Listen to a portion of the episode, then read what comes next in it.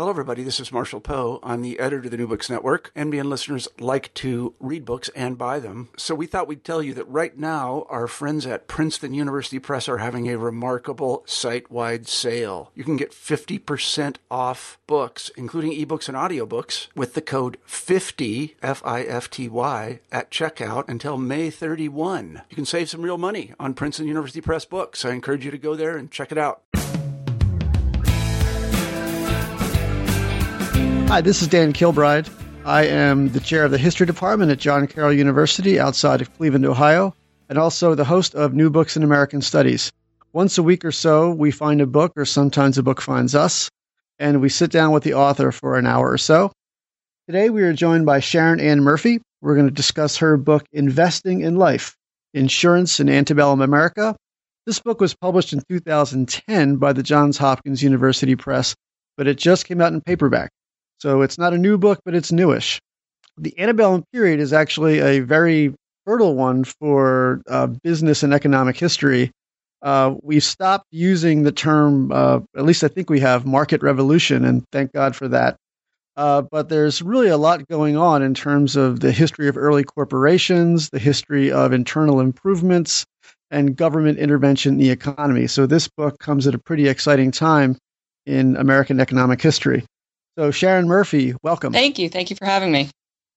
So, why don't you tell us a little bit about yourself? Uh, so, I'm an associate professor of history at Providence College. Um, I received my degree from the University of Virginia in uh, 2005, and I've been at Providence ever since. And uh, I, am a business historian, but uh, I like to say I'm social and business historian. I'm trying to uh, more look at the interactions between financial institutions and uh, their customers and the general public. So, trying to uh, bring together a couple different uh, uh streams of, of history in my work. Well, I have to ask this question. Uh, try not to be insulted. I mean in the best possible way. But were you torn in college beco- between becoming like an historian and an actuary? Why life insurance? The history of life insurance. Please explain. Uh, so, I actually, I, I uh, no, I never wanted to be an actuary. Um, I went into uh, grad school. I knew I wanted to be a historian. Uh, initially, I wanted, uh, I was going to study economic history um, and uh, but in a history department because uh, I, I really wanted that strong historical basis. And I actually was interested in banking. Uh, so my first project was I intended to be on late 19th, early 20th century banking, and so that's what I was exploring early in my graduate career. And uh, my advisor actually uh, was talking to a pretty important um, historian, economic historian of banking, and mentioned uh, me, his grad student, to this to this person, and uh, he said he kind of rolled his eyes and said, "Oh, everybody does banking." Um, but you know, no one does life insurance, and it's in a really important financial intermediary, and we really don't know much about it. And so my advisor came back to me with that, and I thought, well, let me at least look into the possibility. What is this life insurance field? And as I started looking, I realized there was really only two scholarly works on life insurance. One had been written in the 60s, one in the 70s. Um, other than that, there was a bunch of uh, corporate uh, company histories. And uh, there was uh, some articles. There were some uh, people who had done some work around the edges of life insurance or had looked at uh, stumbled on life insurance and doing other work, but really hadn't focused on life insurance itself. So um, I thought, well, hey, you know, it's an open field. I can do a lot with it. Let me start doing it. And uh, I was still going to do late 19th, um, 1870s to 1920s was kind of my period I was looking at. And as I got into the research, uh, my antebellum chapter uh, morphed into the entire book, um, and, and, and, kind of late in the process too. All of a sudden, uh, I, was, was getting pretty far into everything and went, oh, oh my God, I'm actually a, a, you know a historian of the early republic. When did that happen? so yeah. kind of snuck up on me, but uh, it was a nice surprise. I've, I've I've kind of embraced the period now, but. Well, I mean, when you actually find in American history a field that is unplowed, yeah you got to go for it because there there really aren't any anymore. I mean, it's it's pretty right, tough to right. find that something was, that, new. Yeah, and, and, it actually makes it hard to find a second project because uh, you can't do it again. You can't you can't hit hit gold twice like that. no way, it's just impossible. uh, well, let's get into the book. Um, you know, so it, it is interesting. I think that life insurance does have a history that it didn't just you know it hasn't always been with us. Um, and one of the dilemmas you discuss regarding life insurance is that it, it, it had a problem just uh, the, the, the early advocates of life insurance had a problem of legitimacy. Right. They had a problem just you know making themselves seem moral and, and necessary and legitimate. What was that problem of legitimacy and how did they overcome it? Well the, the main problem they had um, was the history coming out of europe so um, life insurance did have a longer history in Europe. It, it, actually people say it goes back to uh, Babylonian times, and uh, there's overlap with marine insurance. But the more recent history in Europe um, was kind of colorful. Uh, there was a lot of gambling policies, people taking out policies on the lives of other people that they really had no interest in whether or not they lived or died.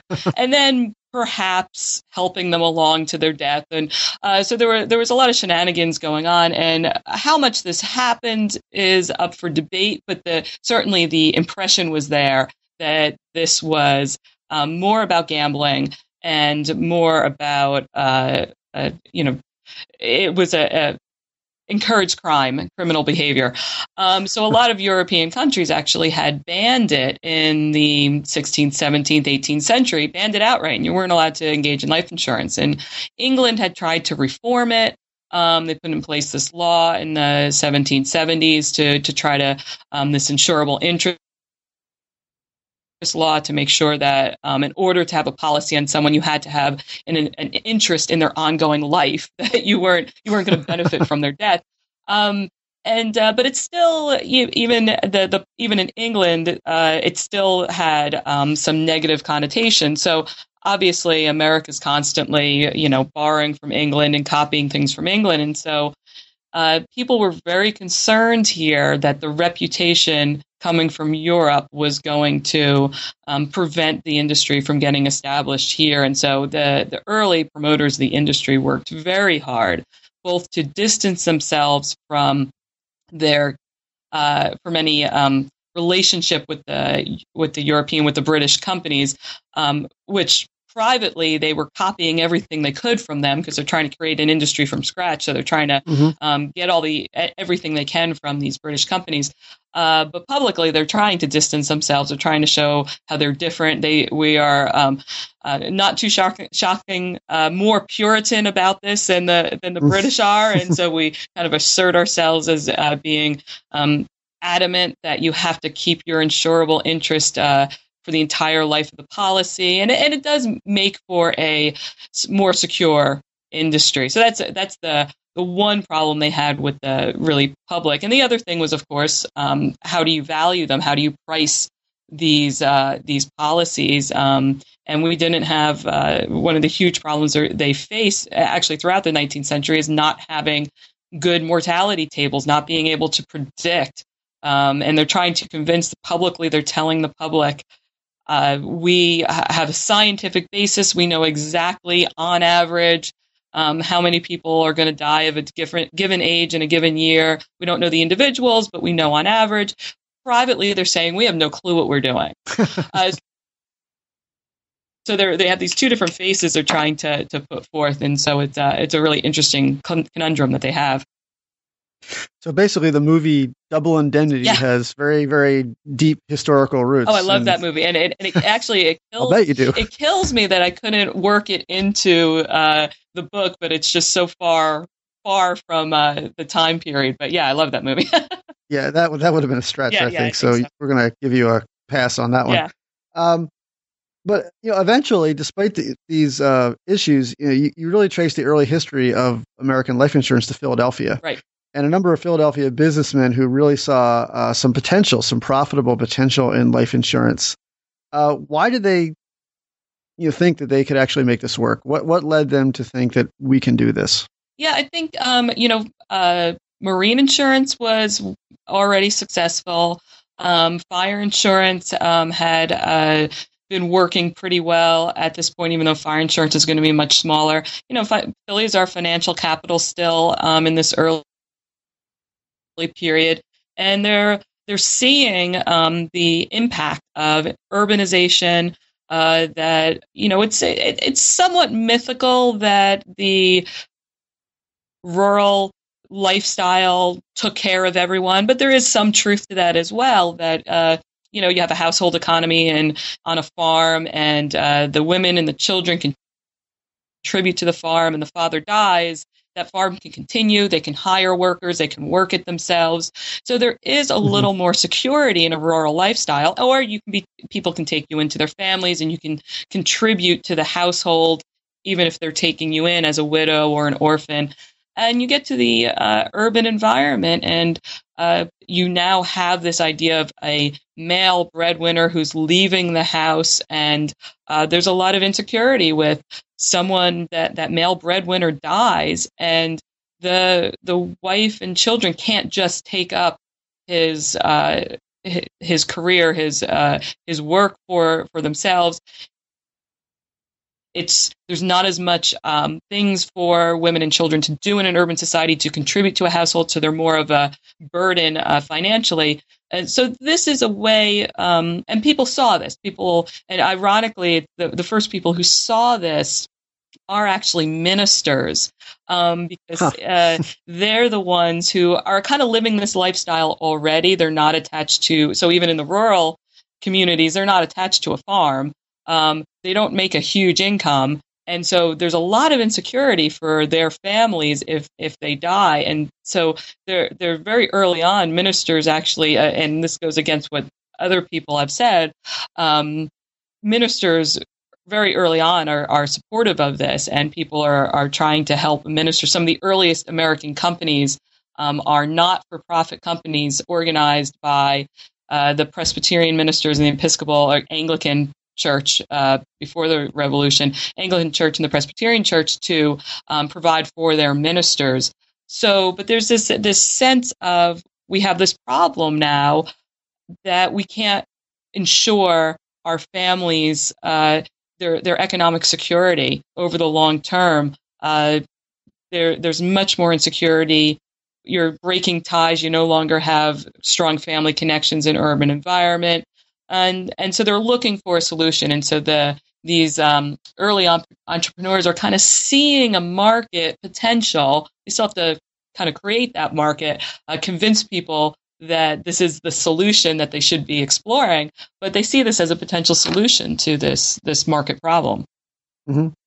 They did have trouble though developing a you know workable business model, yeah. right? I mean, just figuring out you know how do we make this profitable. Um, what were the big obstacles uh, they had to overcome to actually make this work, and how did they do it? Yeah, so I think um, you know they uh, the biggest obstacles you're you're starting from scratch. You're starting an industry um, that your people aren't demanding this. This is uh, you know I was talking about branding in my uh, class today, my business history class, and um, sometimes people uh, sometimes you're filling a market need and sometimes you're telling people they need something. So in some ways this was the they were trying to be the steve jobs telling you what you don't realize that you absolutely need. Um, so they're they're trying to cre- create this uh, this product and convince people that they need this that this is the solution to to the problem. No one wants to talk about death. Um, no one wants to admit that they possibly might be the one to die early. So this is another problem that they have. No one wants to have this discussion. The the 30 year olds are going to say, well, it's not going to be me. Um, so one of the problems uh, or one of the solutions they have is to to reframe the conversation to kind of make it more well it's not just you're protecting your families but this is also a long-term investment and let's let's frame it so very early on they frame it as an investment opportunity hmm. for uh, for people so that that's uh, an, another uh, thing they have to address. They're obviously adopting the business model of Britain. They're they're very close ties um, privately with um, with British uh, insurers to adopt their model. But like I said, the absolute biggest problem for them was not knowing how to value these policies. And um, the there's a couple of mortality tables that British insurers use. We the the American insurers have no idea whether they're applicable in the United States. Um, they're they could be too high, they could be too low. They they have no idea the predictive power of these, um, especially because the United States is so different geographically.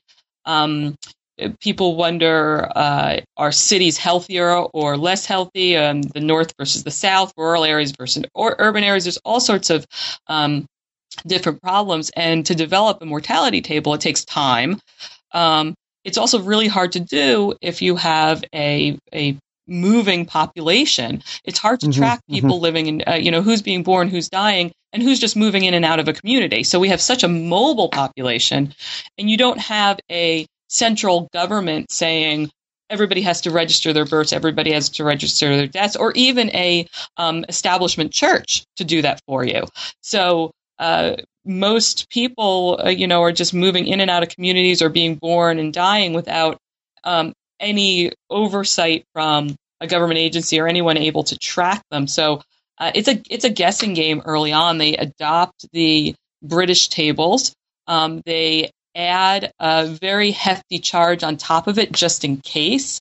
Um, they're lucky in the sense that the, they overcharge, they vastly overcharge. Um, so the, the industry doesn't go bankrupt initially, which is a good thing. Uh, but that by vastly overcharging, then they're limiting how many people want to buy insurance because sure. it's expensive at first. They also don't know it's, it's hard to tell, well, we're overcharging today. 10 years from now, are are we still overcharging because you know as the as your population who are insured ages so there there was long term angst in the industry as they're trying to do this and they're constantly revising these tables. Um, they do it early on they do it more or less in lockstep the the companies with each other. No one wants to break out too far. Um, they recognize right. that uh, that this is a um, something that they have to do together. Um, after the Civil War, there's a great growth in the industry, and then that's where you start having some companies uh, kind of uh, trying to break out and do something radically different, cut rates, um, ex- mm. you know, a lot. Um, but but that tends to create some instability in the industry. But early on, there, there, that's probably the biggest issue is um, just how do we value these policies correctly so that we because you're, you're, talking about selling someone a policy and, and promising them. You're not selling them a, um, you know, a train ticket or, uh, mm-hmm. you know, a mm-hmm. can of soup. You're selling them something that you're promising to pay them in 50 years. So is your company still going to be in business yeah. in 50 years? It's, it's a much different mindset than a manufacturing company or, uh, you know, or even a, even a bank where you're, you know, you're talking about savings, but you're not talking about necessarily a, a 30, 40, 50 year time frame. Mm-hmm. Uh, one of the interesting things about this book is uh, you see some of the developments of, of, of, some things we just consider quintessential elements of American culture. And one of those elements is the, the insurance agent. Yes. Uh, you know, the guy who comes to your door and uh, wants to sell you a policy. Because one of the dilemmas was, you know, how do we sell policies? Right. How do we reach out uh, to a public as you said earlier, to sell them a product that they don't know they need. Right. Uh, so, uh, who were the early insurance agents, and what qualities did companies like, you know, the New York Life Insurance and Trust Company look for in an agent? Yeah, so the the our stereotype of the life insurance agent is more of a late 19th century development. Um, the early life insurance agent, well, initially there were no agents. Um, initially, you had to go to the head office. So either in the, the, first companies were either in Philly, Boston, or New York. You had to mm-hmm. go to the head office um, and appear before the the board of directors there, and they would, um, and you, you there was a an application form, but they would visually size you up and decide whether they're and, and, they're not they don't necessarily have any medical training in doing this. Um, you needed to provide a letter from a personal doctor and it had to be someone that they knew who it was.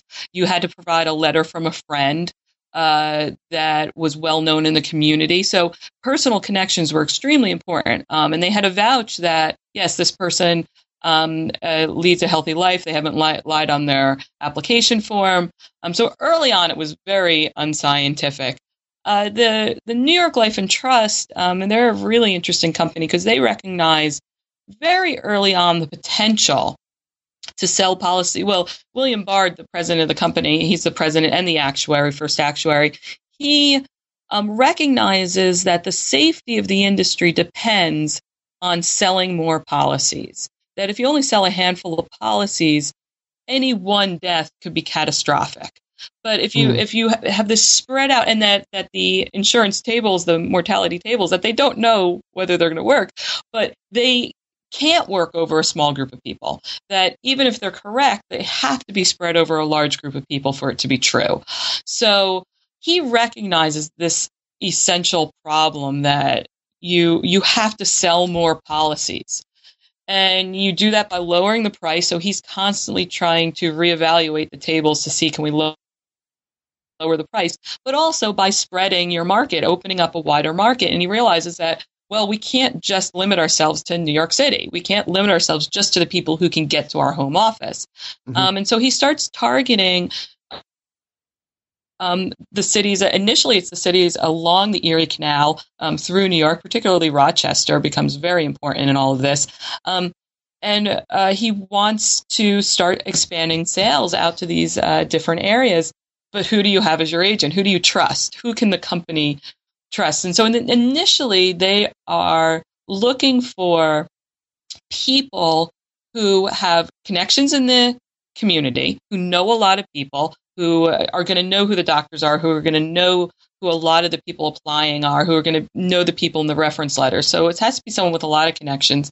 They're also worried. They don't want someone who is uh, so dependent on the commission that they're going to be lax about who they let through. They don't want to be writing policies on poor lives. So they want someone that they can they can trust in that respect. They don't want someone who's looking out for a short-term buck.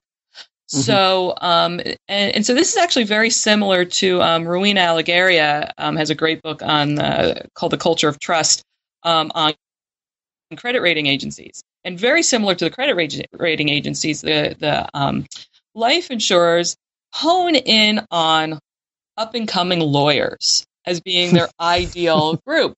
And for a number of reasons. One, they do have all these connections in the community. Two, they have higher aspirations they are not just looking out for their immediate profit, they're looking for status in the community, they're looking for connections, they're often looking for um, political aspirations. So it's someone who they think they can trust is not going to uh, try to defraud them or or sell the, sell bad policies in the short term because they're looking for that long term relationship. They're looking to create a long term reputation. Their reputation matters, both um, mm-hmm. um, their reputation in the community, but also there's a reputation with a large company that could prove helpful for them. Uh, the companies also see these lawyers as, as having potential once they do um, get into politics. Well, that could help with. Um, uh, le- regulation within the state legislature that they can have mm. some influence if it's uh, a former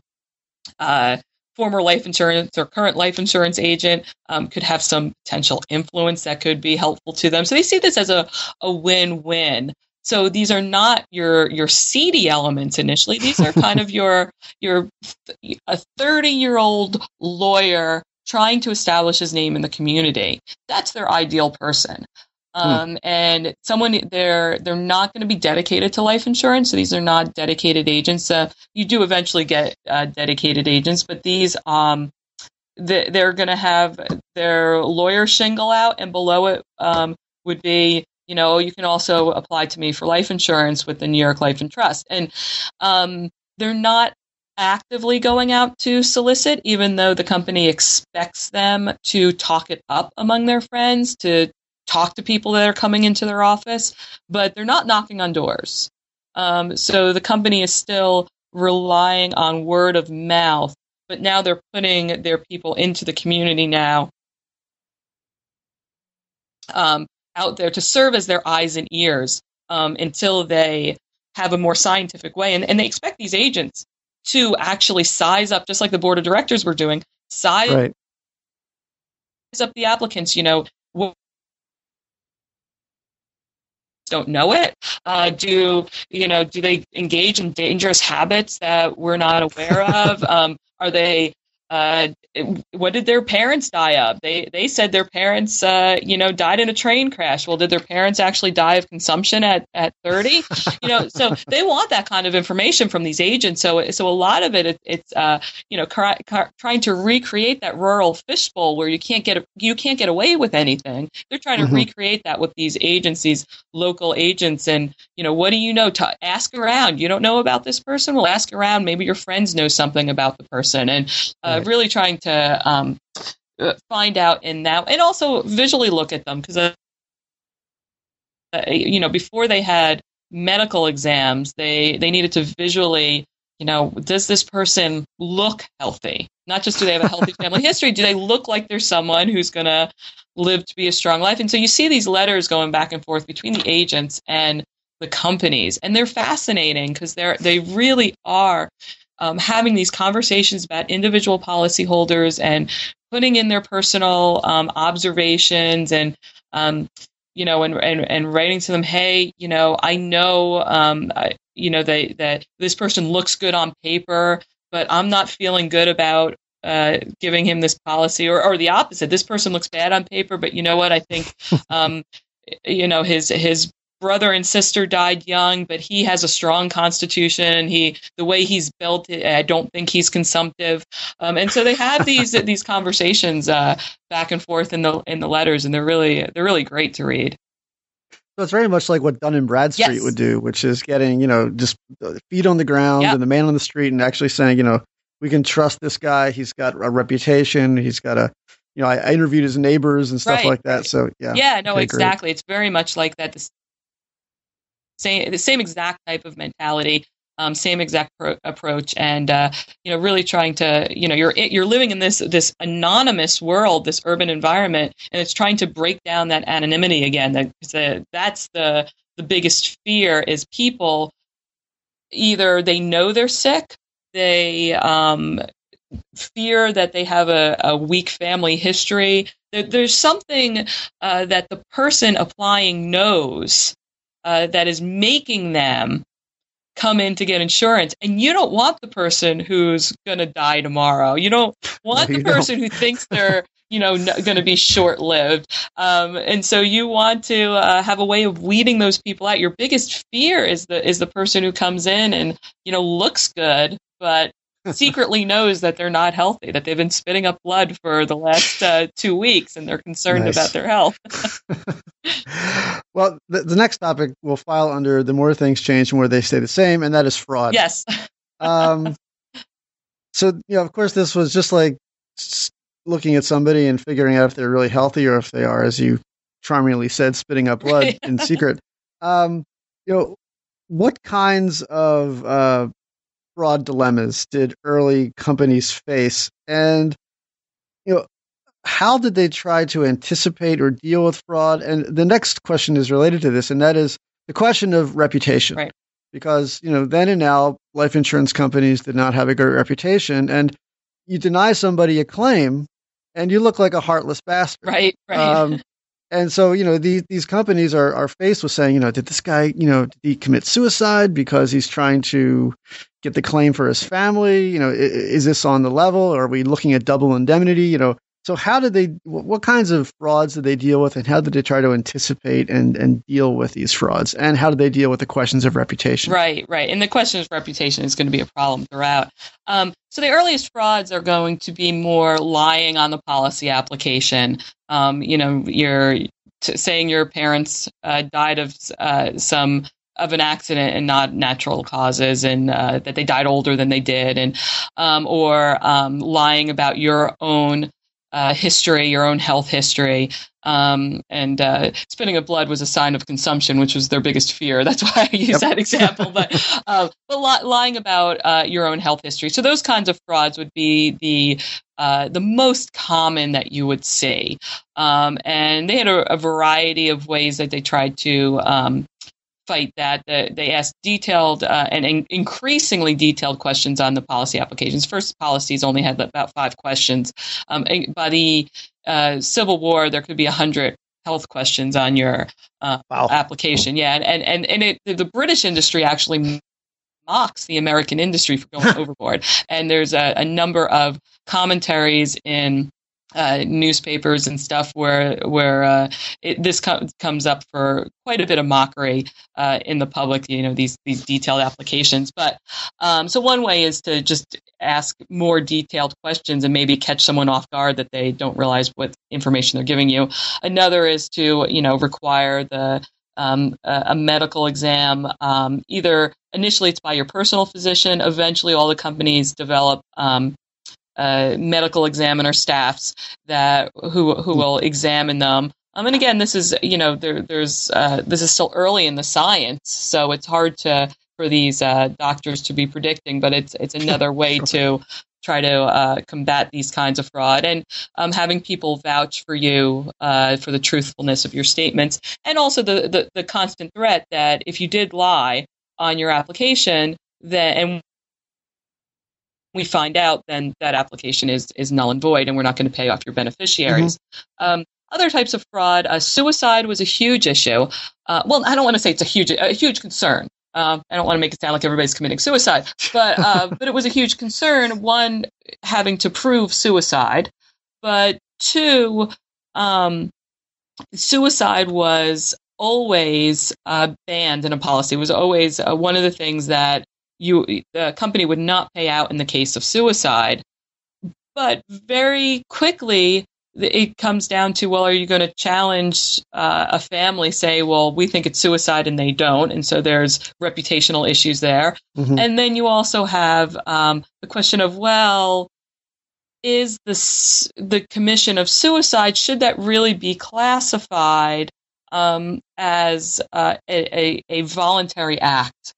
And very early on, hmm. people start arguing, and this this coincides. Uh, there's a uh, Rick Bell just did a great book on suicide, the history of suicide in this very same period, and uh, we were uh, postdocs together, uh, or I was a postdoc and he was a predoc, and um, and so we had a lot of overlap with our with our uh, our stuff here, but um, they. Um, so there was a there's a changing attitude towards suicide. So it used to be that suicide was automatically you're going to hell. This is the worst thing you could do. Self murder um, there's a changing attitude in this period that people start saying, well, is, is suicide a sign of insanity? Is it really, um, can you really hold that person culpable? Is, is um, you know, are you more likely, are most suicides committed by people who are insane or all suicides? Is, is suicide evidence in and of itself of insanity? Mm. And if that's the case, can you can you uh, hold the beneficiaries at fault, the family at fault? It's like uh, punishing them twice. First, your loved one committed suicide, and now we're not going to pay out on your policy. Is it punishing them twice to do that? Um, so it, it becomes very contentious, and the companies they're they're constantly trying to deal with this. Well, you know, they changed the wording of the policy. Um, now it's not only um, suicide. Uh, now they say suicide sane or insane. And they they try to actually like like put that in there as part of it. But but this is a problem that um, continues to haunt them the whole time even though it's not huge numbers of people. Um, and if it's someone who takes out a policy and immediately commits suicide, it's a little easier for them to fight because then they could say it was premeditated. If it's someone though that has an ongoing policy for five, six years and suddenly commits suicide, well, then it wasn't necessarily fraudulent. So one of the ways they deal with a lot of these frauds, these these um, issues on the uh, of lying on the application, of suicides, they, they eventually realize the actuaries realize that the risk from these uh, these types of fraud reduce over time. And hmm. so once a policy has been in place for say five years, the um, and some people argued it was as short as three years. The it's no longer messing up the mortality tables. So if you have all these people taking out fraudulent policies and then dying immediately, that's going to really mess up your mortality tables, your predictors mm. of who's going to die. Um, but the the actuaries say, you know, after five years or so, it's it's no longer a concern. So they actually started writing into the policies um, that they would be in they would be uncontestable or incontestable after a certain number of years, and usually it was it was five years, and that, that after that point, unless it was a, a more egregious type of fraud, uh, they would they would not contest a policy, and so that was one way they tried to balance this. Lit, you know this litigation issue with trying to keep uh, keep the frauds out. Right. Now, certainly the most the most heinous types of fraud would be murder. Um, and uh, that happened extremely rarely, uh, but they always it always so. made the news. Um, and and and it, whether it happened in Britain or the United States, it made the news. And, uh, you know, so a, a, a, British case would be just as detrimental to the industry's reputation as an American case. And it was great for fiction. So there was a lot of fictional literature talking about, you know, uh, murdering for life insurance policies. So that um, also worked negatively for the industry. Um, there, there were quite a few, especially, and this seems to have blossomed um, into the 1860s as life insurance really, um, really is expanding rapidly. You see more faked deaths, so um, not hmm. outright murders, um, but people faking their death to to get the claim on a life insurance policy. And certainly, when you you don't track social security numbers. You don't have fingerprints. um, it's easy for some, and you have a very mobile society. It's easy enough for someone to uh, fake their own death and then move somewhere else and create a new identity, and no one's the wiser. Um, and so you would have uh, people. Um, the the most common ways to fake a death. Um, one was drowning because uh, it was relatively easy um, to either um, dig up a recently dead body to use um, to throw in the water, and, and, and, once a waterlogged body is found, you yeah. can't recognize it, um, or the body's never found. So you and you always need some witnesses and sometimes the witnesses are willing sure. and sometimes they're sure. they have no idea they're participating you you know go off for a swim and never come back and they never find your body so either so that, that was a very common thing drowning was a very common way to fake fake death um, you um, also, uh, you know, the funeral was a huge deal because you need to, um, if you fake a death uh, in another way, you need a body. Um, yes, and do. so funerals, again, you would either um, put in a um, a recently dead body into the coffin. So dig up a body and put it into the coffin in, in your place. Um, and, uh, or you would fill it with some kind of debris. So you would have rocks and sticks and twigs to weigh the approximate weight of a man. And then you just seal it. And oh, you do not. And, and oftentimes yeah. you, would, you, you need a doctor who was present at the death and they would say oh you don't want to open that coffin that was you know there's some really bad miasma coming out of that so you know leave that closed and and um, in all these cases, you you often had the the person faking their death would would show up at the funeral in disguise to witness their um, their own funeral. Um, and then like General Hospital. yeah, yeah, exactly. And um, and, and, then they would go off. And so these cases seem to become more common in the 1860s, um, even though they could have been happening earlier, but we we we aren't we just aren't catching them as much. Um, outright murder was very rare. Um, but again, it would show up in the literature, and that was what people really feared was that people are being murdered, and so all these cases would show up in um, in newspaper articles and magazine articles, and the industry was always so quick to to reply. They they knew that there would be nothing worse yeah, to their reputation than getting uh, being associated with crime.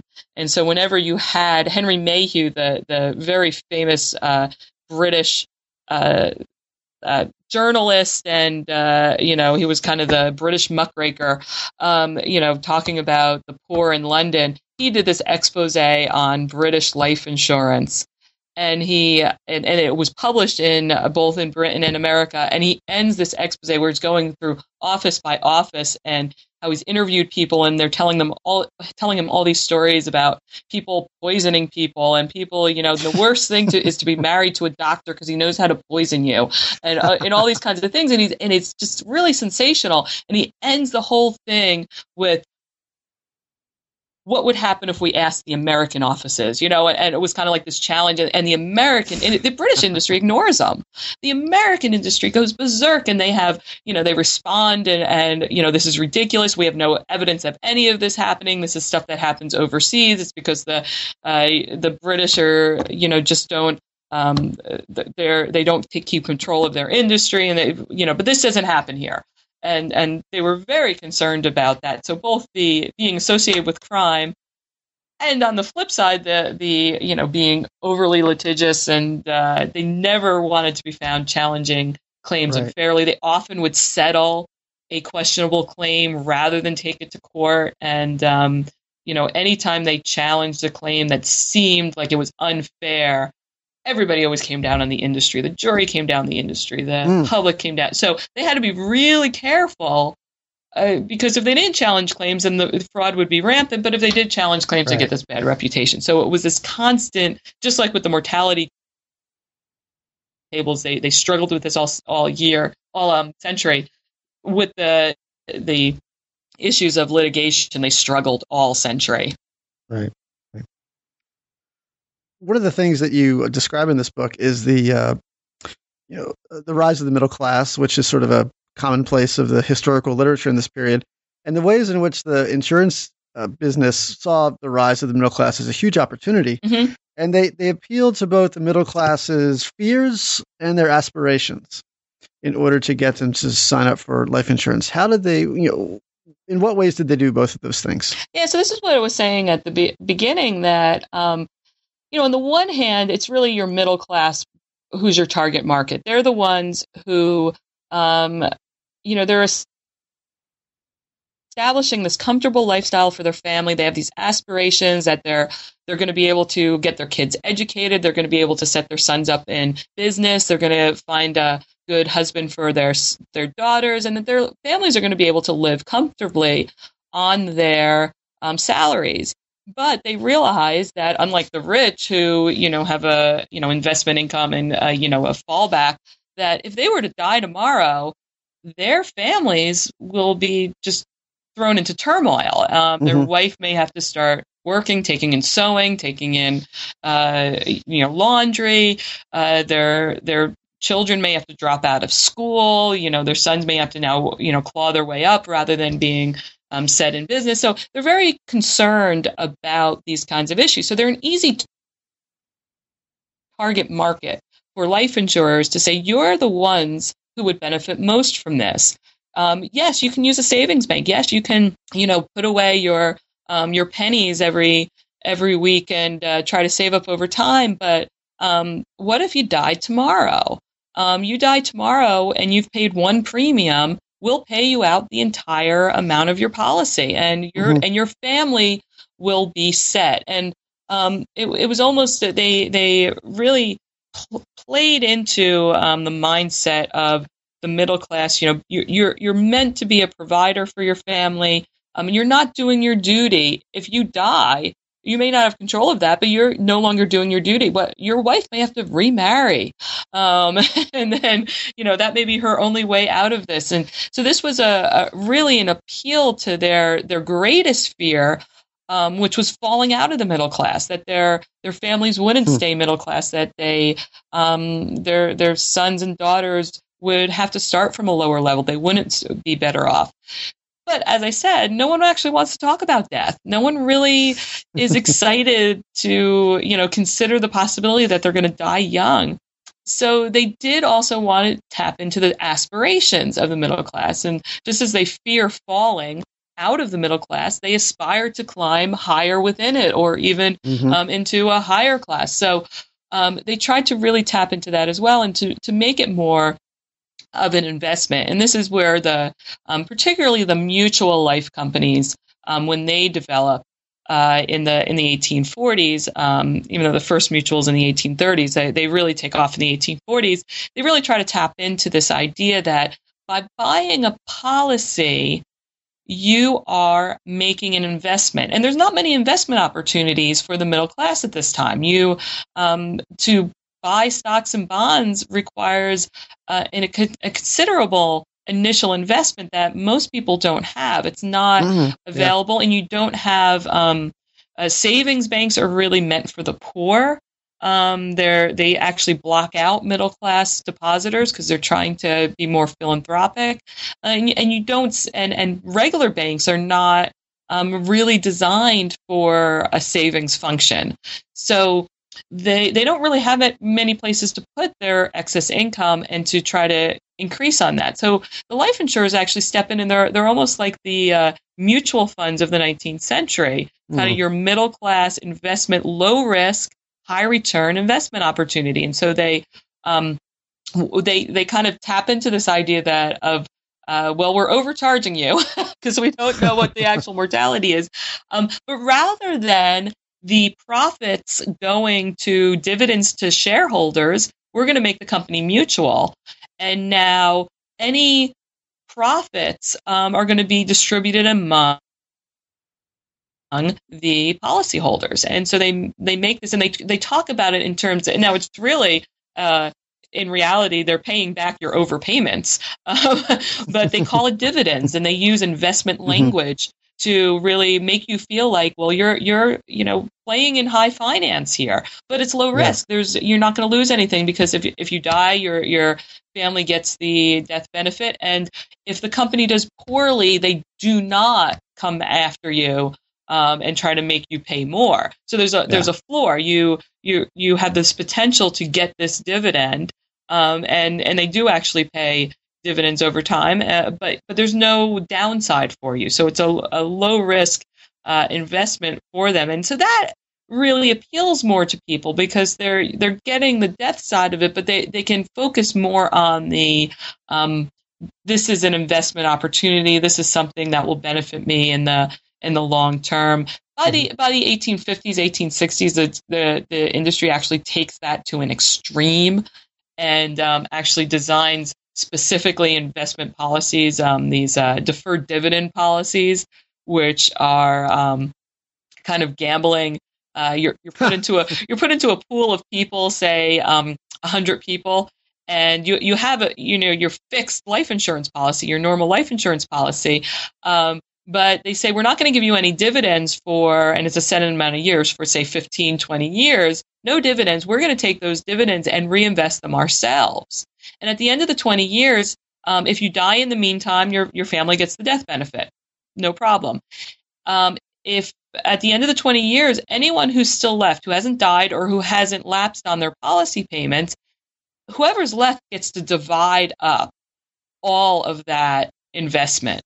Um, and so they, they promise these huge returns for people who participate in this. And um, especially because, well, you knew you weren't going to be the person who died, and you weren't going to be the stupid one who lapsed on your policy. So you were going to be in the small group that really benefited mm. in the mm. end. And, and this actually became um, sort of a, a, a the, the, companies um, by the late 19th, but by uh, the turn of the century. Um, and this is a little outside of my period, but by the turn of the century, this is um, something like a I want to say like a third of all policies, if not more, were in this form.